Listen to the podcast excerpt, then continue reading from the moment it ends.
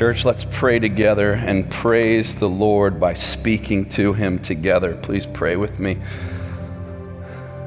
Lord, we want to praise you as our Father. We want to praise you, Jesus, as the Son of God. We want to praise the Holy Spirit who has been given to us as a guarantee of everything that we are looking forward to. Lord, you truly are the God of glory. And Lord, we, we do not understand truly how wonderful your glory is. Anyone, anyone who saw your glory, Lord, we're undone. Lord, you're the one who proclaims that you dwell in unapproachable light, that no one can see you. That's how glorious you are, Lord, and your majesty is beyond compare. No one attained or will attain any of the things that you have done. And so, truly, we want to praise forever you as the King of Kings. Lord, I pray that we would understand that you are the King eternal from the beginning, when you made everything, Lord, you claimed it as your own. It is us who have rebelled against you. But you are still the King. Lord, I pray that our hearts would submit to you as King, but also understand that the grace and mercy and kindness that you bestowed upon us as the King is that you also came to be our Savior. You humbled yourself. You did not consider kingship at the right hand of the Father, something to hold on to, but you, Jesus, came and emptied yourself and became a servant king. And you died for us. You did what we could not do, and then by your power, you were raised from the dead. And now you are seated rightfully where you should be. Lord, help us to see that that is true. Lord, I pray that we would glory in that today as we open your word and hear from you today. We ask this in your name. Amen. You may be seated. If you are participating in the water adoption class, uh, you can be dismissed and go through those doors. And uh, there is the Learning Center. Someone will be with you over there. I invite you, as Jasper reminded us, to participate that. Kids, if you are interested as well, please take your parents don't just run into that room. Okay? We are in Genesis chapter 4. We're going to finish chapter 4 today. And let me remind you from last week, we looked at the story of Cain and Abel. One of the main things we saw about Cain and Abel is the fact that man's heart quickly gave itself over to rebellion against God and His order. And often now we are moved with envy and anger and hatred towards other people. And yet, as we saw in the story, God in His grace chose to protect Cain and actually seek to exemplify for us our attitude to those who are our enemies even today. Now, we're going to look at Cain even a little bit further. And it's interesting, after this passage, Cain and his descendants disappear out of the Bible. This is a last biography and testament of Cain and his descendants. And we'll see today that the grace of God continues with Cain and his line. And we see that God will always give grace and mercy to people, even when they don't recognize it or acknowledge God at all in their life. God's common grace and mercy goes with mankind because all of mankind is created in the image of God. We cannot help but be made that way. And therefore, often we're, we can't help but evidence the image of God in us. And we're going to see that aspect today as well, because man does what God made them to do. And we'll see that in advancements in human society, taking what God has created and creatively using it, how God would have us to use it. But there's two ways that we can use it. All of us live in the same world believer and unbeliever. One uses it for self glorification, and the others use it for the glory of God. And so those who know God join in with the advancement of human society. That's part of what we're called to do, even today. But also, those who know God seek to advance the kingdom of God, not just human society. So, Genesis chapter 4, if you're there, we're going to read 17 to the end of the chapter. And it says this Cain knew his wife, and she conceived and bore Enoch. When he built a city, he called the name of the city after the name of his son Enoch. To Enoch was born Arad, and Arad fathered Mahujael. Mahujael fathered Methushael, and Methushael fathered Lamech. Lamech took two wives. The name of the one was Adah, and the name of the other was Zillah. Adah bore Javal. I know it says, it actually is Yaval, but I'm going to pronounce it Javal. Javal, he, he is the father of those who dwell in tents and have livestock. His brother's name was Juval, and he was the father of all those who play the lyre and pipe. Zillah also bore Tuval Cain, and he was the forger of all instruments of bronze and iron. The sister of Tuval Cain was Naamah. Now Lamech said to his wives, Adah and Zillah, hear my voice, you wives of Lamech, listen to what I say. I have killed a man for wounding me, and a young man for striking me. If Cain's revenge is sevenfold, then Lamech's is seventy sevenfold. And Adam knew his wife again, and she bore a son and called his name Seth. For she said, God has appointed for me another offspring instead of Abel, for Cain killed him. To Seth also a son was born, and he called his name Enosh. And at that time, people began to call upon the name of the Lord. As you see this, you're seeing a, a line from Cain taking place. There's a lot of details that we don't get. For instance, Cain's wife, no name. Who is she? She's his wife. That's all you need to know. She had a son named Enoch. When he built a city, he calls the name of the city Enoch. So the first question I look at this, I'm like, why are they building a city? Is this good or is this bad that they're building a city? And the answer is yes. It's bad because it could be taken, and again, the text is kind of silent about this, but if you know anything about Cain, you know the character of this guy. He's probably building a city because he doesn't actually trust God's protection. If you remember what happened in the passage previously, he's worried that people are going to kill him when they find out his own relatives are going to come and kill him for what he's done. And his answer to that is he sent out, he goes out even more east of Eden, and he builds himself a city. And we see perhaps he's not trusting God's protection. Another thing that you could say is that he's also trying to get rid of his announcement that he is to be a wandering wanderer who wanders in the land of wandering. He goes, I don't want to do that. I am actually going to settle down. But you also see that there are good things about this city that come up, and we'll see it in the text. And part of it is this idea of the creation mandate. If you think back to Genesis 1, when God made humanity, He told them to be fruitful and multiply and fill the earth, to rule and have dominion over it. And so you have this first part here of him filling the earth. Here he is having kids.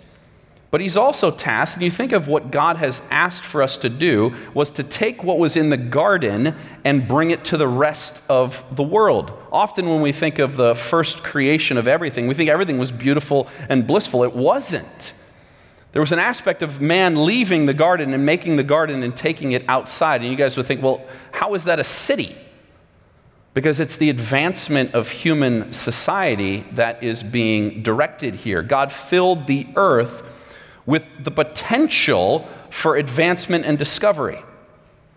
Everything that we have today is utilizing some of the things that are in the earth, and we start making progress and gaining more progress as progress is made, honing the progress.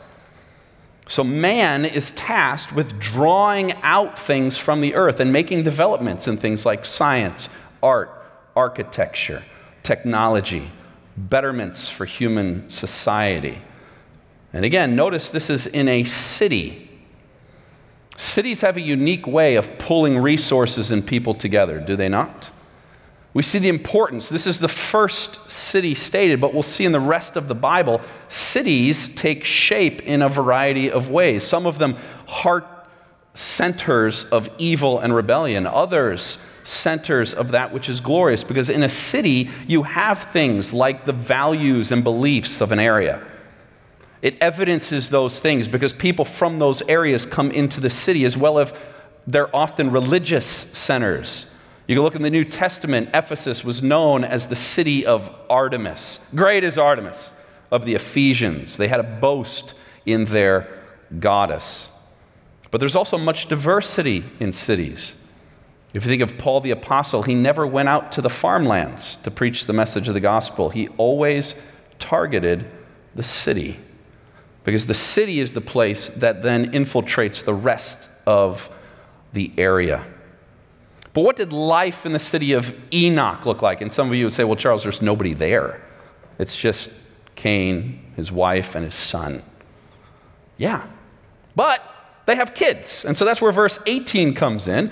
Enoch has Irad, Irad, Mahujael, Mahujael, Methushael, Methushael fathered Lamech. Now, notice this is just following one line. The implication of the text is that there's others, but what they're trying to do is get to this man, Lamech.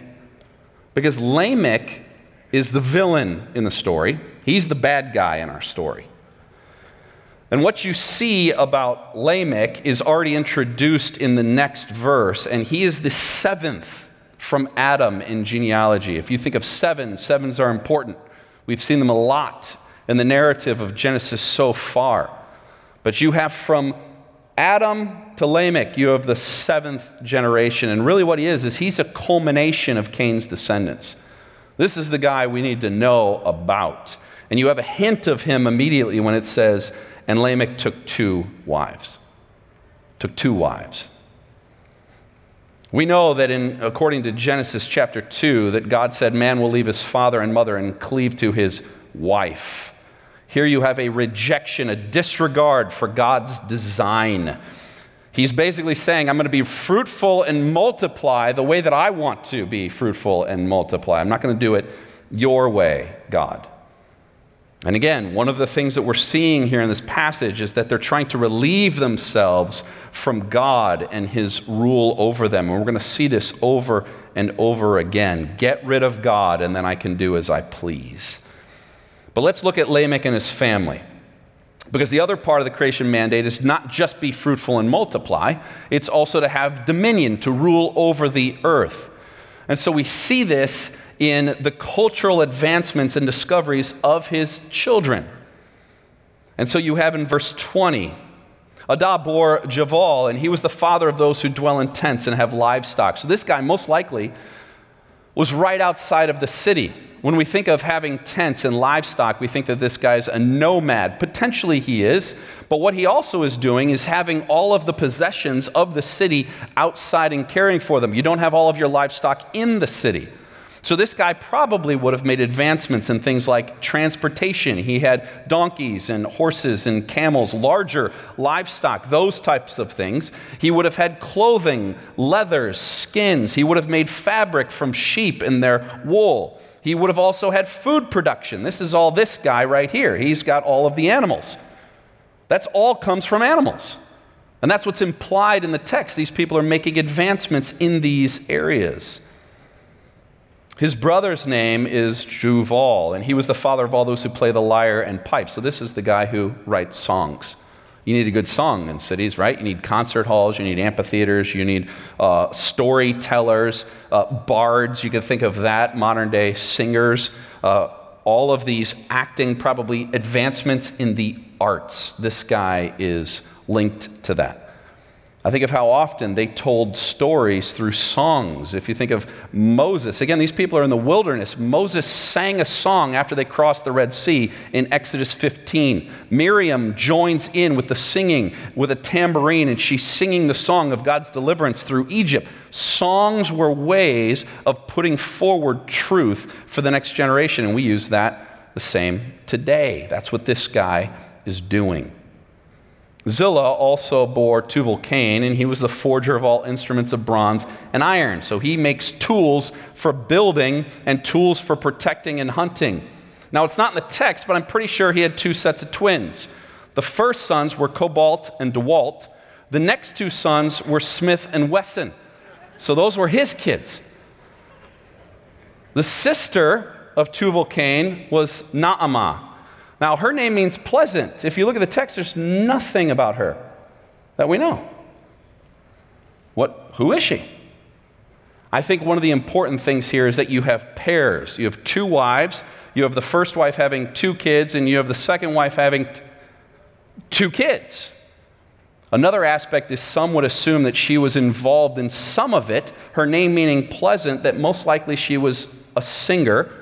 Perhaps she also had cities named after her or had her own land that she had herself.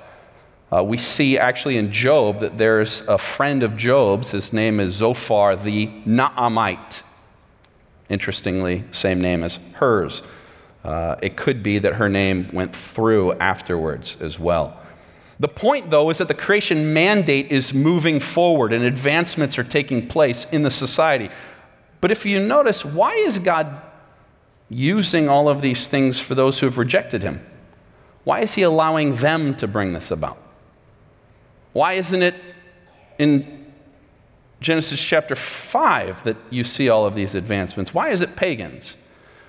And this is written here because as Moses is writing this to the people, he's reminding them that God, in his grace, is not just with godly people. Gifts are not just given to only those who know Him, they're given to mankind freely by the grace of God.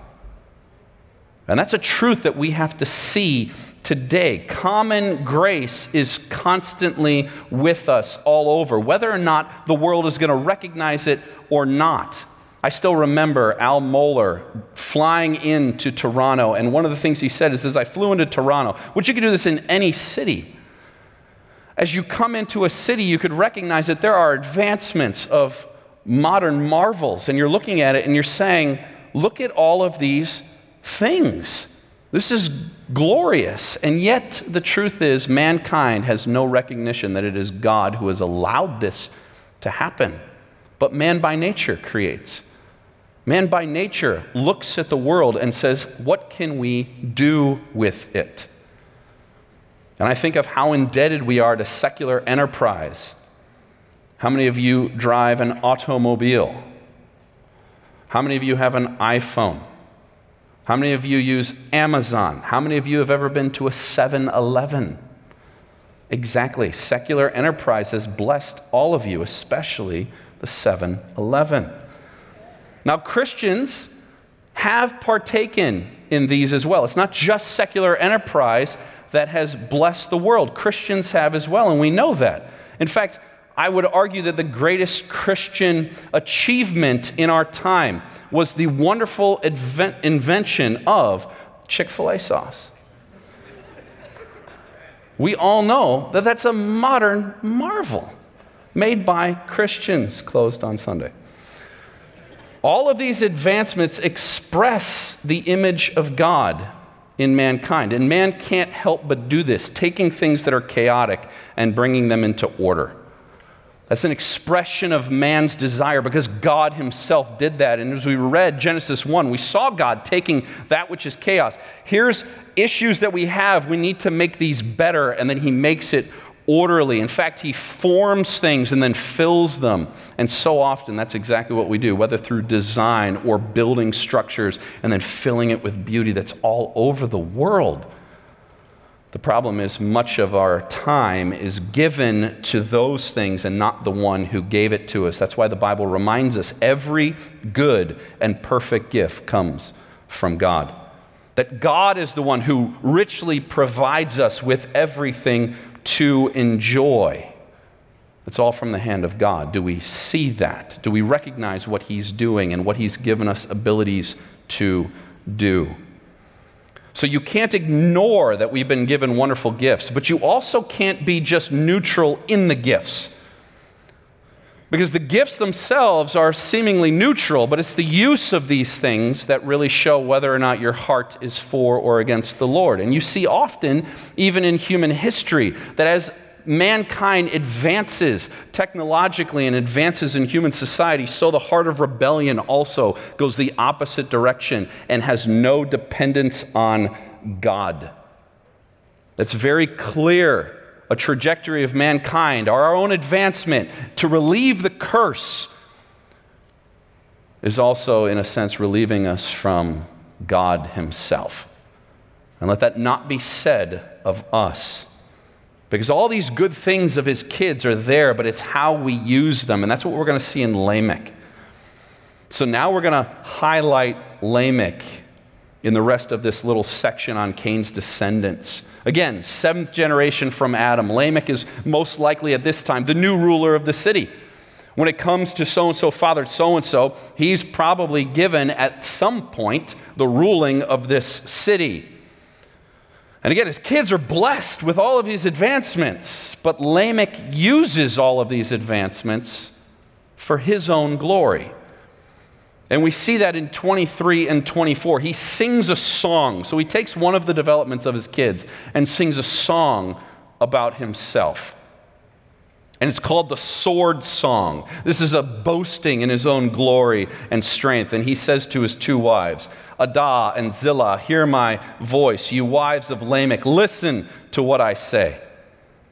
I have killed a man for wounding me, a young man for striking me. If Cain's revenge is sevenfold, then Lamech's is 77 fold. I do find it interesting if you talk to Zillah by herself, you can't really charge her with anything. This is just a side note. If you ever talk to her about the Lord, you couldn't say, Praise God, Zillah. It just doesn't work. Trust the Lord or trust in God, Zillah. Can't, doesn't work. Sorry, I was just thinking of that. Zillah. Yeah, that's a tough one. But it's a boasting song of Lamech. So when he's talking to these wives, what he's telling them is either, listen, I'm going to protect you, or you better not cross me. That's the hard part. We don't really know what he's saying, but he addresses both of his wives and he says, listen, listen to me. Look at who I am. Look at what I'm able to do. And he says, I'm going to seek unchecked vengeance on anyone who crosses me. Because he says, I've killed a man for wounding me, a young man for striking me. There's this truth in the Bible called the lex talionis. It is the right punishment for the crime. So you have it stated an eye for an eye, a tooth for a tooth. That was written later on because that's checking that the punishment fits the crime. He does the exact opposite. He basically says a life for a scratch.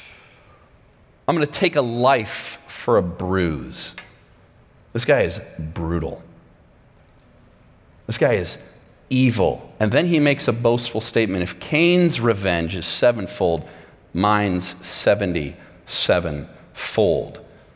Kind of like the Joker, he says, wait till they get a load of me.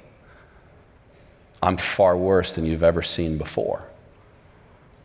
Sevenfold is this idea, as we saw with Cain, God promised to bring a full punishment to those who crossed him. So, what Lamech is basically saying is either God's going to have to protect me far more than he protect Cain because of my wickedness, or he's saying, I don't even need God to protect me. I can fend for myself and bring my own judgment and I'm going to bring it far worse than God ever promised Cain. Either way, he's saying, I have a heart of full violence. Unlimited violence is the term of 77 fold.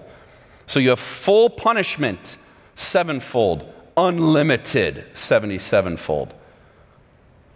Now, as you read a story in the New Testament, you think of Peter asking Jesus, How many times do I have to forgive my brother? Is it seven times? A full forgiveness? And Jesus says 70 times seven, a full, unlimited forgiveness. Exact opposite of this guy, Lamech. But Lamech is an example of depravity. You see a rapid decline of man's conviction of sin. There's no statement of sin, there's no care about sin. There's no heart that is moved Think of Cain. He has a conversation with God about the fact of, oh, uh, uh what, what, this punishment that I'm, I'm bearing is too much. Lamech goes, forget that. I'm just going to keep dishing it out because I don't care about God and his recompense. I'm just going to keep doing what I want to do. This is a heart fully calloused to God. And this is the normal course of humankind apart from the grace of God. God hands them over to this for their own destruction. The question that I have to wrestle over this, and I ask you to wrestle with me on this question, is in our advancement in human society, do you and I still recognize and acknowledge our full need and dependence on God? Do we see that every day? Because again, the trajectory is as we advance that our heart would go away from God. And we see that over and over in the Bible. And God warns his people of this over and over again. An example is in Deuteronomy chapter 8. He tells them, God says to them, I'm going to bring you into a good land. It has water and fountains and springs, and it has hills and valleys. It's got wheat, barley, vines, fig trees, pomegranates, olive trees, and honey. Who doesn't love honey? A land in which you will eat bread without scarcity. It's going to be all over the place. You will lack nothing, he says. And then he says, in a land whose stones are iron and there's things in there, the hills that have copper. In other words, you can utilize all of this for your good and for the advancement of that area. It's going to be amazing. And you will eat and be full. And this is what he says And you shall bless the Lord your God for the good land he has given you. That's the direction of the heart. That's what he says Bless the Lord for all that he's done for you. And then he says, But take care. Next verse take care lest you forget God. You're going to forget what I say to you. Because you're going to look at this, you're going to eat, and you're going to have houses, and when your herds and flocks multiply, and your silver and gold is multiplied, all you have is multiplied. God warns them and says, Your heart will then be lifted up. He says, And you're going to forget the Lord your God. I'm the one who saved you. I brought you out of there to myself, and I gave you good gifts, but your heart turned to the gifts, and you forgot me. And then he says, Beware lest you say in your heart, and let this ring true in ours. By my power, this is what we say, by my power and the might of my hand have I gotten this wealth. He says, You shall remember the Lord your God. It is He who gives you the power to get the wealth because advancement often leads to pride. Look at what I've done. Look at what we have done. Look at how awesome we are. And this is a prime example of the man and king Nebuchadnezzar in Daniel 4. He has a dream. Daniel comes to him and says, This is a dream. This is what it means. And he begs with him. He says, Renounce your sins, please, Nebuchadnezzar. He, his care for the pagan king is outstanding that Daniel would care so much about him. He says, Renounce your sins, do what is right, get rid of your wickedness, and be kind to those people who you, you've been oppressing. Maybe it will be that your prosperity will continue. That's Daniel's plea. Next verse says, After a year, the king was walking on the roof of his royal palace, and he said, Look at this city this great Babylon I have built is my royal residence by my mighty power and the glory of my majesty. Immediately, as he said those words, an angel visits him and he turns him into a madman for seven years, a full punishment, seven. And sure enough, when he comes to his senses, he says, Now this is what I've learned. I praise and exalt and glorify the King of heaven because everything he does is right and all his ways are just, and those who walk in pride, he is able to humble. And we saw that last week. God opposes the proud but gives grace to the humble. Our desire is to be dependent on God for all things, to enjoy the things that He has given. Yes, He's given them so that we would enjoy but not to the disregard of full dependence, humble dependence on the Lord. Do you see your things in that way? Everything is to be returned to the praise of God. And we see that in this last part. That's the last you hear of Cain and his descendants, is this wicked song of Lamech. And then the Bible shifts and goes back to Adam and Eve. If you started You saw in Genesis 4, we started with Adam and Eve, and now we go back to them at the end. And this is what it says in verse 25 Adam knew his wife again, and she bore a son and called his name Seth, which means appointed. For she said, God has appointed for me another offspring instead of Abel, for Cain killed him. It is very clear in this text by what she says that Eve is humbled by this point. The first time she named her son, she said, I have gotten a man with the help of the Lord. This time she says, God has appointed for me another offspring.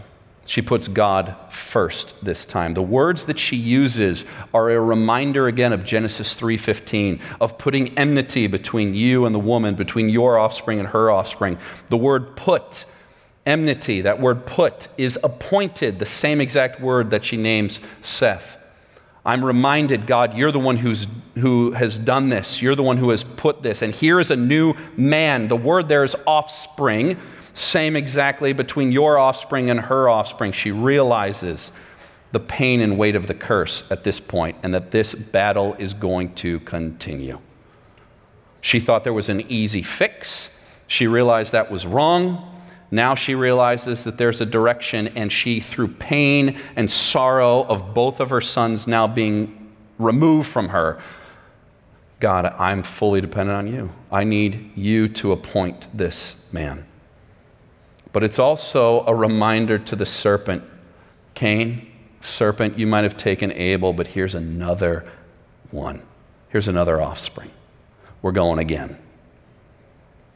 And this one God uses in the line of his son Jesus, who will put down this serpent.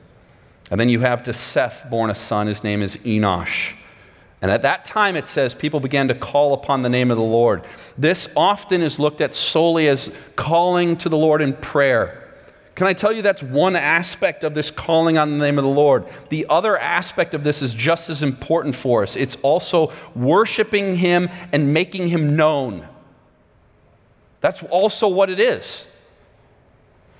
Worship and proclaim, because the same word call is what God does with Moses. God passes before Moses and he calls to Moses and says, The Lord, the Lord, this is who I am. That's the word. He's proclaiming who he is to Moses. And so to call upon the name of the Lord is, yes, to speak to him, but it is also to speak about him. Because you're worshiping him and you're proclaiming him, you're making him known. That starts with Enosh. And it is linked to salvation. That's why Paul says anyone who calls upon the name of the Lord will be saved. And we see a contrast moving from here into Genesis 5, which we don't have time to do today. But the genealogy of Seth and Adam moves forward, and these people are those who walk with God. Because as the darkness of this passage is growing, the light also grows by God's grace and shines in the midst of the darkness. And so we're going to end with two questions. Two questions that we've got to think about. And I asked it previously, but now I want to ask it very specifically. Do you see and give thanks for God and His grace to you every day? Do you see it? And do you give thanks for God and His grace to you every day?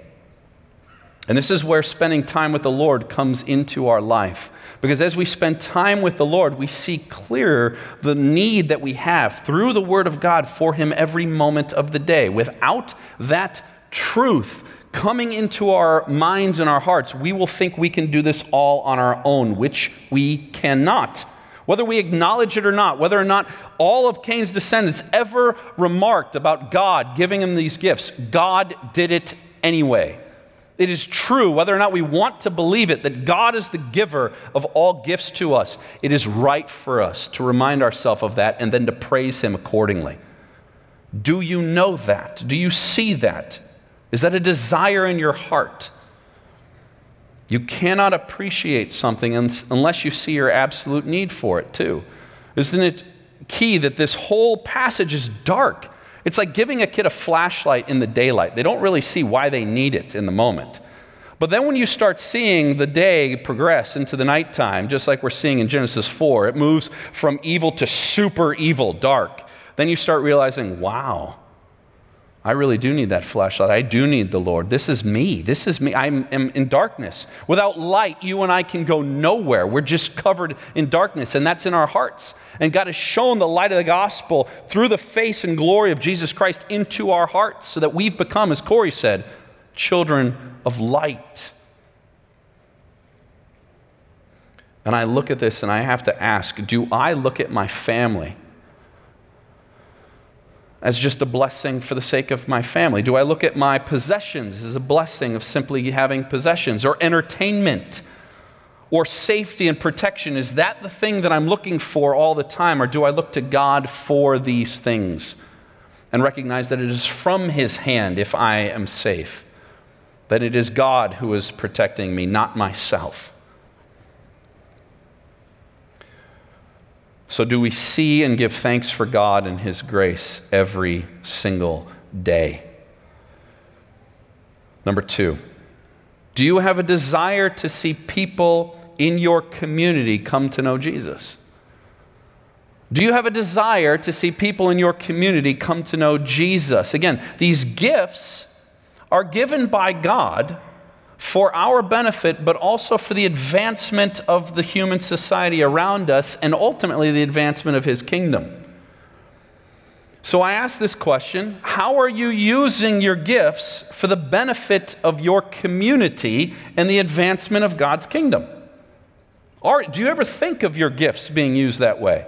I think many of us think that we go to a, a, job and we do things there, and maybe, maybe sometimes it overlaps into the ministry here, but do you look for the way that you can bless your community with the gifting specifically to see them advance and actually prosper? And in doing so, that we also have a uh, means of proclaiming the Lord and His grace? Think of it like this people today, we are very much like this situation. We're outside of the garden, we're outside of the land currently. We're exiles and strangers, as the Bible calls us. We're scattered to various parts of the world. I hope you know there's other Christians besides all of those in West Olive or the West Michigan area. There's a whole world of people interacting with cities and unsaved people constantly, and they're actually trying to advance and to help in various areas of the world. And we're all waiting for God to send his promised son again. Came once, but we're waiting again. And isn't it also very intriguing that the Bible ends with a picture of a city? There's a city at the end of the Bible. And what's happening there? All the nations are bringing their glory into the city. What's their glory? I would say most likely it's their advancements, the things that they have found, and they're bringing their glory into it. That Christians are honoring God with the advancement of the things that they have found because the diversity of culture has diversity of thought and diversity of insight, and we need to utilize together all of these things for the praise of God. And that's the picture at the end of the book of Revelation. So, what should you and I be doing in between the time of exiles to city? I would say that we have to understand that we have a calling to be a part of this human society for the advancement of the kingdom of God. I fear many of our thoughts is that we as Christians have to huddle together and meet together because we have to do that, as the Bible says, all the more as we see the day approaching. And so often we're, we're gathering simply with ourselves. We're looking to ourselves. We're staying pure from the world. We're keeping ourselves holy and unstained from the world. And we're just going to sit here and wait for Jesus. That's one part of it. And we would say things like, well, we're in the world, but not of the world. Yes, but can we admit that maybe we have that a little overemphasize of not of the world? And we forget the fact that we're actually in the world. And we've been put in the world for a very specific reason. This comes from John 17. John 17, Jesus prays, and he's praying to the Father, and he says, First, I am no longer in the world, they are in the world. So we're in the world. We got that down. Good. Then he moves on and says, They are not of the world, just as I am not of the world. So we've got in the world, not of the world. Got it. Charles, what else do I need to know? The problem is, is that that doesn't mean that you remove yourself from the world. Because Jesus in verse 15 of John 17 says, I do not ask that you take them out of the world. I pray that you would keep them from the evil one.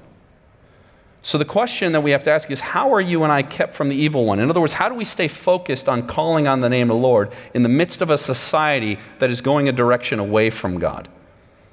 And he says and prays, Sanctify them in the truth. Your word is truth. We rely on God's word, we know him, and we call upon him on a regular basis. And then he says in verse 18, as you sent me into the world, Jesus is saying this, so I send them into the world.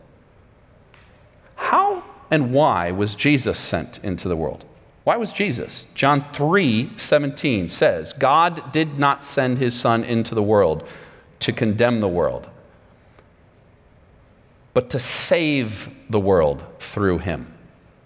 I was convicted over this because as I'm reading the story of, of Cain's descendants, and then you have this other line of people calling on and proclaiming the Lord, I think, Charles, how often do you genuinely want to be involved in what's happening in your community to see people be saved? How often do you think about talking to your neighbors and inviting them over your house and getting to know them, those who do not know Christ? Do you actually desire them do, do you, first of all, desire their benefit, their prospering? And then do you desire to make known Jesus Christ to them? Yes or no? Because it's not by accident that God has placed us in Grand Haven, Holland, Zeeland, you name it in West Michigan. You are here for a reason. And I think Jeremiah 29 11, where we say, I know the plans I have for you, declares the Lord, plans, plans to prosper you and not to harm you. And it's interesting that as you keep going, or as you actually think about that, the prospering and not to harm you, he's already told you how you're going to prosper. He says, I placed you in various cities. I want you to seek the peace and prosperity of the city that I've put you in because you need to pray to the Lord concerning that city because as it prospers, you prosper. That's true for us today. We are put in a city or near a city, in a community of people, so that we would pray to the Lord concerning it, call upon the name of the Lord, and call to the people to come to the Lord Himself.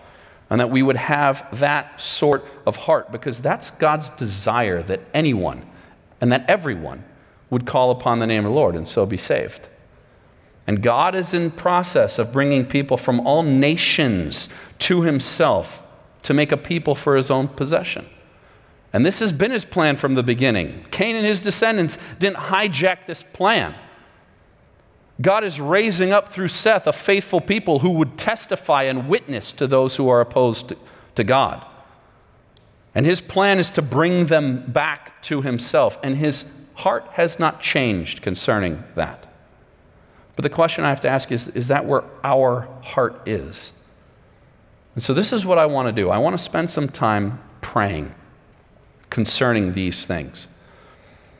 I want us to spend time together, either as a family or just by yourself, however you want to pray. But I want to have a time of prayer where we pray and ask God to do these things in us. And I will guide us in a time of prayer.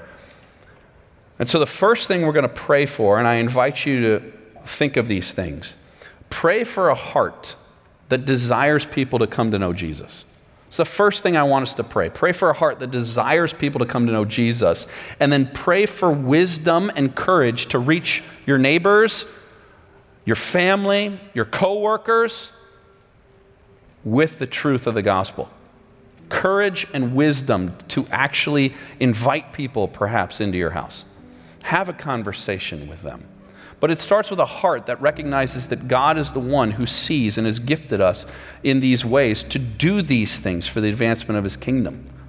So, again, pray first, and then I'll guide in the next prayer, but pray for a heart that desires people to come to Jesus, and pray for wisdom and courage to reach your neighbors for Christ. So, spend some time in prayer right now over those things.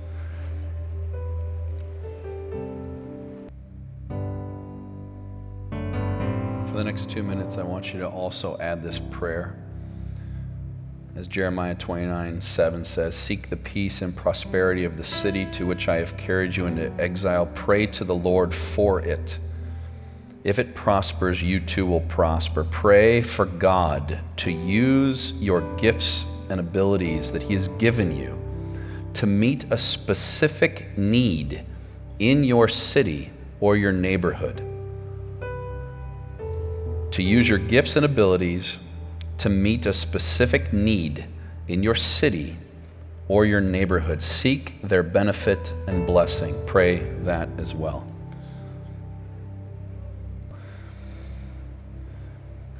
Father, it is very revealing to my own heart to realize that I enjoy what I want and when I want it.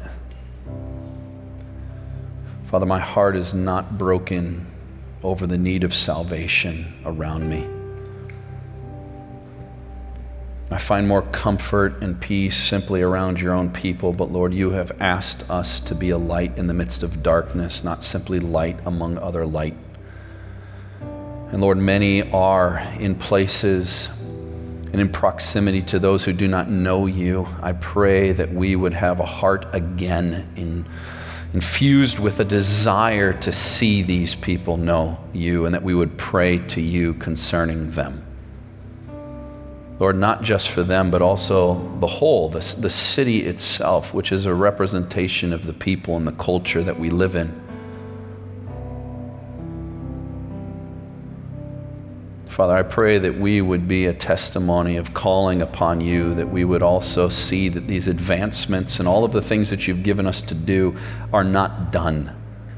Lord, we're not just bunkering down until you come. We need to be about the mission of making disciples of all nations. Lord, it starts right here. Lord, I do pray for our neighbors. I pray for those that perhaps we haven't spoken with in a while, those around us, maybe even new families that are bring, being brought towards us. Lord, I pray that our houses, our homes, everything, our families would be open to inviting people and getting to know them. And Lord, through that, I pray that your gospel would be heard and that people would be saved. Lord, we have such limited time. We do look forward to seeing with you and being with you. Lord, give us faithfulness until you come. We love you. Amen. Praise God. Imagine the things that those prayers accomplished already and what they'll do in time. Let's stand together. And if you remember one of our commissions and our call to make him known, to make him famous, to declare his works. And so may this song just be the catalyst that brings you into the week of doing just that. Let's sing together before we leave this place.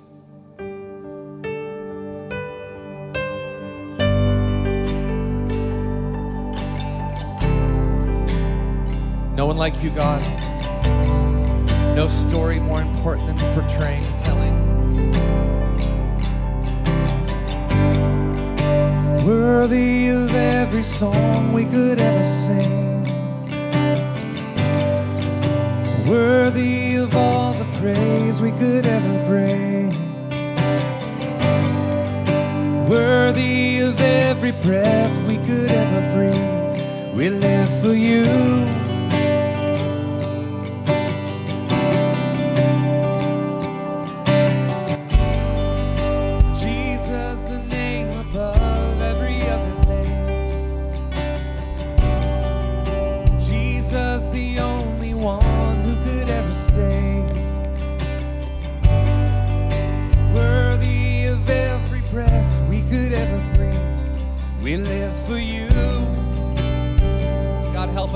for you. There's no one like him.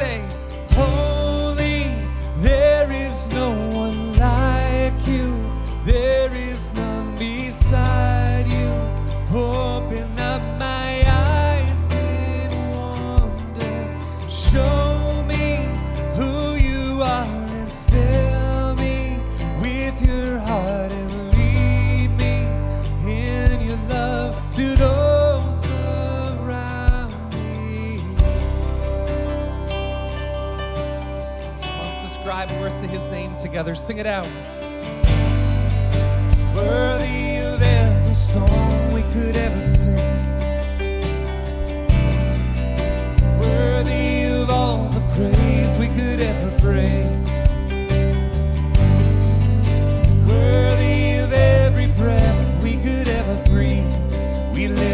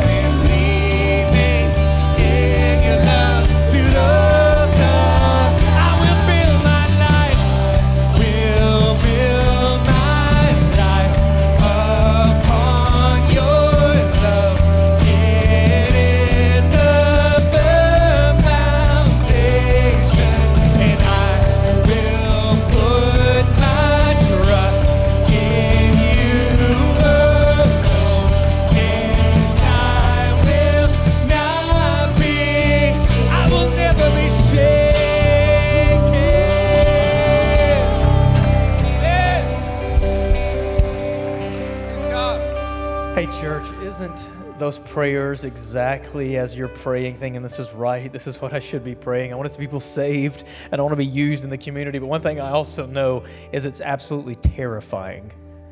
Sometimes we pray like that and we think, oh, we're so scared of what God might ask us to do, or, or we feel insecure because we feel like we have to know what we need to do as we're praying. Listen, God just wants a willing heart. Like this prayer is like, God, I'm just going to put my trust in you. And I want, I want my life to be built around your love. It's a firm foundation. I just want you to use me. I'm telling you, you just open your life up. Just keep praying, God. I want you to use me for those around me, my neighbors. I want you to use me in the community. Here I am. Just use me. You just keep praying that and you trust whatever He opens, and He will open a door. You trust that He'll help you take it a step at a time. He will use your gift sets and your equipping, and you'll know what to do in the moment. Just give Him that surrendered, willing heart. And we'll continue to pray this as Summit Church will embody the purpose and the reason we have been left on planet Earth, waiting for the blessed hope and the great appearing of our great God and Savior, Jesus Christ. God will use us. I tell you, I come away with a sermon like that, and I'm thinking two things. I'm thinking, wow I, I need to be more aware of those around me who need Jesus. This is beautiful. Look at this. Faith of a child. I love this. Don't you hey, don't you worry about that at all. She's having great fun. Great fun, and this is a reason to be rejoicing. Children are wonderful and beautiful, and I don't want you to feel embarrassed at all about that. awesome. God is so good. God is going to use us. Be thankful for everything in your life. It's from God enjoy life, but give God the honor and glory for it all. Whatsoever you do, whatever you do, God's like, I'm not trying, you enjoy life. I've given things for you. Every good and perfect gift comes down from the Father. Like, enjoy that, but, but, but always look to me and realize that it all comes from me. Be the people, unlike Lamech. Be the people who call upon the name of the Lord, who see rightfully and let's go out into the world and shine the hope of the gospel to everyone around us. Hope you have a wonderful week, church. I- have got to say one thing before we leave. I did say that baptisms were next week. I was wrong. They're uh, March 28th. March 28th are when the baptisms are happening. So be prepared for that. Contact us if you're like, you know what, I'm ready to take that step and to be baptized. Let us know. And know as you leave, always you are loved, church. God bless.